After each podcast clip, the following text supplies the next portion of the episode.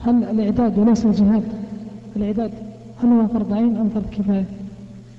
آه، الإعداد للجهاد ومباشرة الجهاد فرض كفاية فلو وجدنا مثلا أمة آه،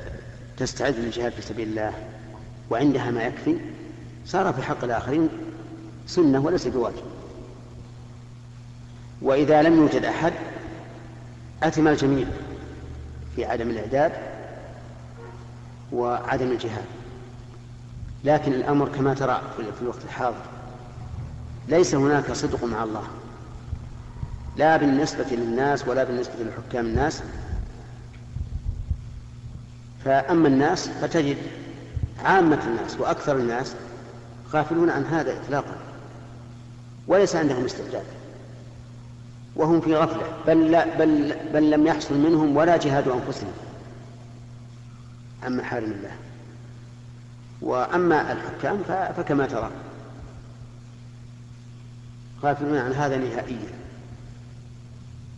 ولذلك أصبحت الأمة الإسلامية الآن أمة ممزقة متفرقة وأصبح الكفار هم الذين لهم السيطرة على العالم ولا يمكن أن يكون لنا سيطرة على على العالم وعلى الكفار إلا بالرجوع إلى الدين الذي بعث الله به محمد صلى الله عليه وسلم وتطبيقه عقيدة وقولا وعملا في عبادة الله وفي معاملة عباد الله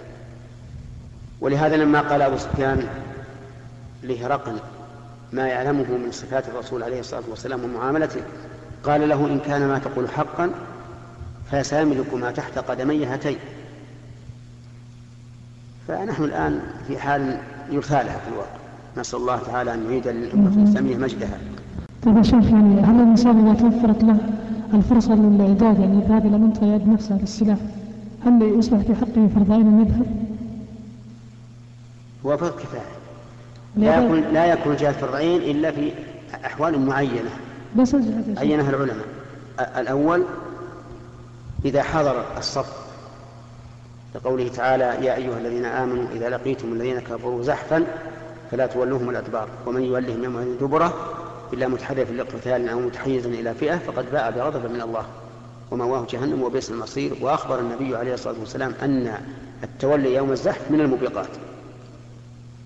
الثاني إذا حصره حصر بلده العدو فلا بد أن يدافع لفك الحصار عن بلده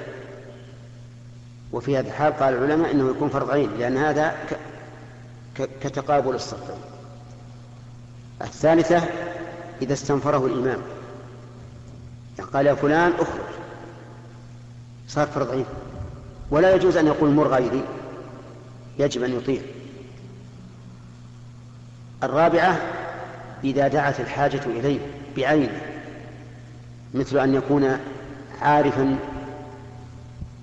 بنوع من السلاح ولا يستخدمه إلا مثله فهنا يتعين عليه أن يباشر القتال بهذا السلاح الذي لا يعرفه إلا هو هذه هذه الأحوال الأربعة هي التي ذكر العلماء أنها فرض عين وما عدا ذلك فإنها فرض كفاية ثم إن أيضا فرض الكفاية أو فرض العين لا بد أن لا بد له من شروط وهي القدرة فإن لم يكن عند الإنسان قدرة فإنه لا يلقي بنفسه إلى التهلكة قال الله تعالى وأنفقوا في سبيل الله ولا تلقوا بأيديكم إلى التهلكة وأحسنوا إن الله يحب المحسنين